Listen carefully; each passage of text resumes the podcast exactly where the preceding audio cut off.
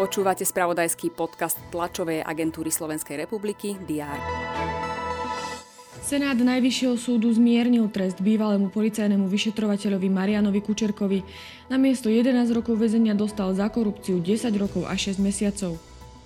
Európska centrálna banka v súlade s očakávaniami zvýšila úrokové sadzby o 25 bázických bodov. Hlavná úroková sadzba sa tak posunula na 4,25%. Futbalisti Spartaka Trnava remizovali v úvodnom zápase druhého predkola Európskej konferenčnej ligy na ihrisku lotyšského FK Audai 1-1. Žilina prehrala vo švajčiarskom Gente 1-5. Aj tieto informácie priniesol uplynulý deň. Je tu záver týždňa a s ním je pripravený aj prehľad očakávaných udalostí na piatok 28. júla. Vítajte pri jeho sledovaní. Premiér Ľudovít Odor sa pre situáciu s nedostatkom pediatrov stretne s predsedom lekárskych odborárov Petrom Vysolajským aj s odborníčkou rezortu zdravotníctva pre všeobecné lekárstvo pre deti a dorast Elenou Prokopovou. Chce si vypočuť argumenty oboch strán. Následne sa rozhodne vláda pre ďalšie kroky. Naplánovaná je aj tlačová konferencia Združenia Miezda obci Slovenska.